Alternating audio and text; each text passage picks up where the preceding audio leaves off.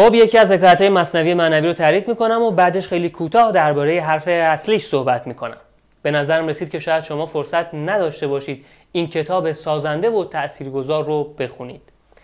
تصمیم گرفتم توی ویدیوهای کوتاه حکایت رو با شما به اشتراک بذارم.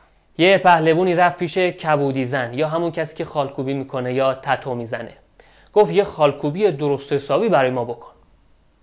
کبودی زن پرسید گفت چه صورت زنم ای پهلوان؟ گفت برزن صورت شیر ژیان. گفت طرح یه شیر خشمگینو بزن. همچین پررنگ و درست حسابی هم بزن. گفت کجا بزنم؟ گفت روی شونم بزن. همین که کبودی زن شروع کرد به سوزن زدن پهلوان در ناله آمد که ای سنی مرمرا کشتی چه صورت می‌زنی؟ یارو گفت طرح شیر می‌زنم دیگه مگه خودت نگفتی شیر بزن؟ پهلوان پرسید گفت کدوم قسمت بدنشو داری می‌زنی؟ گفت از دم شروع کردم. گفت قربونت برم دم نمی‌خواد براش بزنی. بزار بیدم باشه. دمگه او دمگه هم محکم گرفت. این دمش دم و نفس ما رو بندو کبودی زن رفت سراغ یه جای دیگه و همین که سوزن رو فرو کرد داد پهلوون در اومد که این چه قسمتی از بدنشه. گفت گوششه. گفت گوشم نمی‌خواد بزار گوش نداشته باشه اصلا. کبودی زن رفت سراغ یه قسمت دیگه و اولین سوزن رو که فرو کرد دوباره داد پهلوون در اومد. گفت این سومی کدوم قسمت از بدنشه؟ گفت شکمشه. گفت آقا شکمشم ول کن ما بیچاره شدیم. شکم هم نمی‌خواد داشته باشه. اینو که گفت کبودی زن اصابش خورد شد و سوزن رو زد به زمین و گفت آقا ما برای تو خالکوبی نمی کنیم. شیر بیدم و سر و اشکم که دید؟ این چونین شیری خدا خود نافرید. گفت آخه این چه شیریه که نه دم داشته باشه نه سر داشته باشه نه شکم داشته باشه؟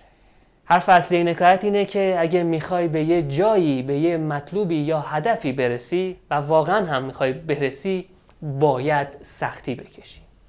خلاصش اینه که اگه از نقطه الف می‌خوای به نقطه ب برسی این مسیر رو باید طی بکنی و این مسیر پر از سختی و دشواری انواع سختی و دشواری.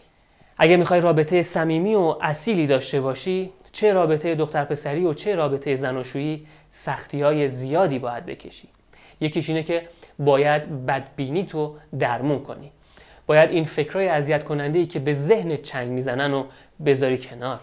اگه می‌خوای بچه های خوبی تربیت کنی باید خودت سختیشو بکشی. مثلا صبور باشی و با مهربونی و دقت به سوالای متعدد و گوناگون بچت جواب بدی.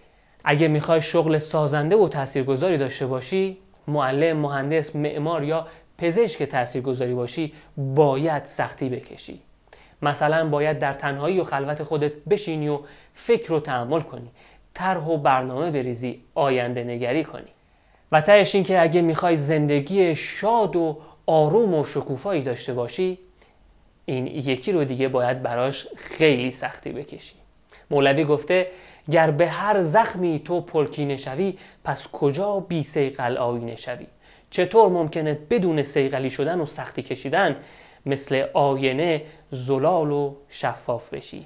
خب پس یکی این که یه هدف یا برنامه یا مقصودی برای زندگی داشته باش.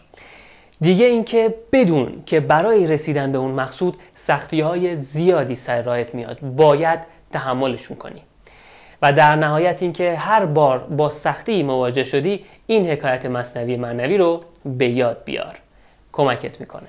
من علی کیانی فلاورجانی هستم. هر شنبه یکی از حکایت های مصنوی معنوی رو به همراه مفهوم و حرف اصلیش توی این کانال شکوفایی با ادبیات منتشر می‌کنم. مفاهیم این ویدیوها می‌تونه کمک بکنه که سختی های راه رو بشناسید و بتونید بر این سختی ها چیره بشید. این ویدیو رو حتما برای دیگران هم بفرستید و با کانال شکوفایی با ادبیات همراه باشید.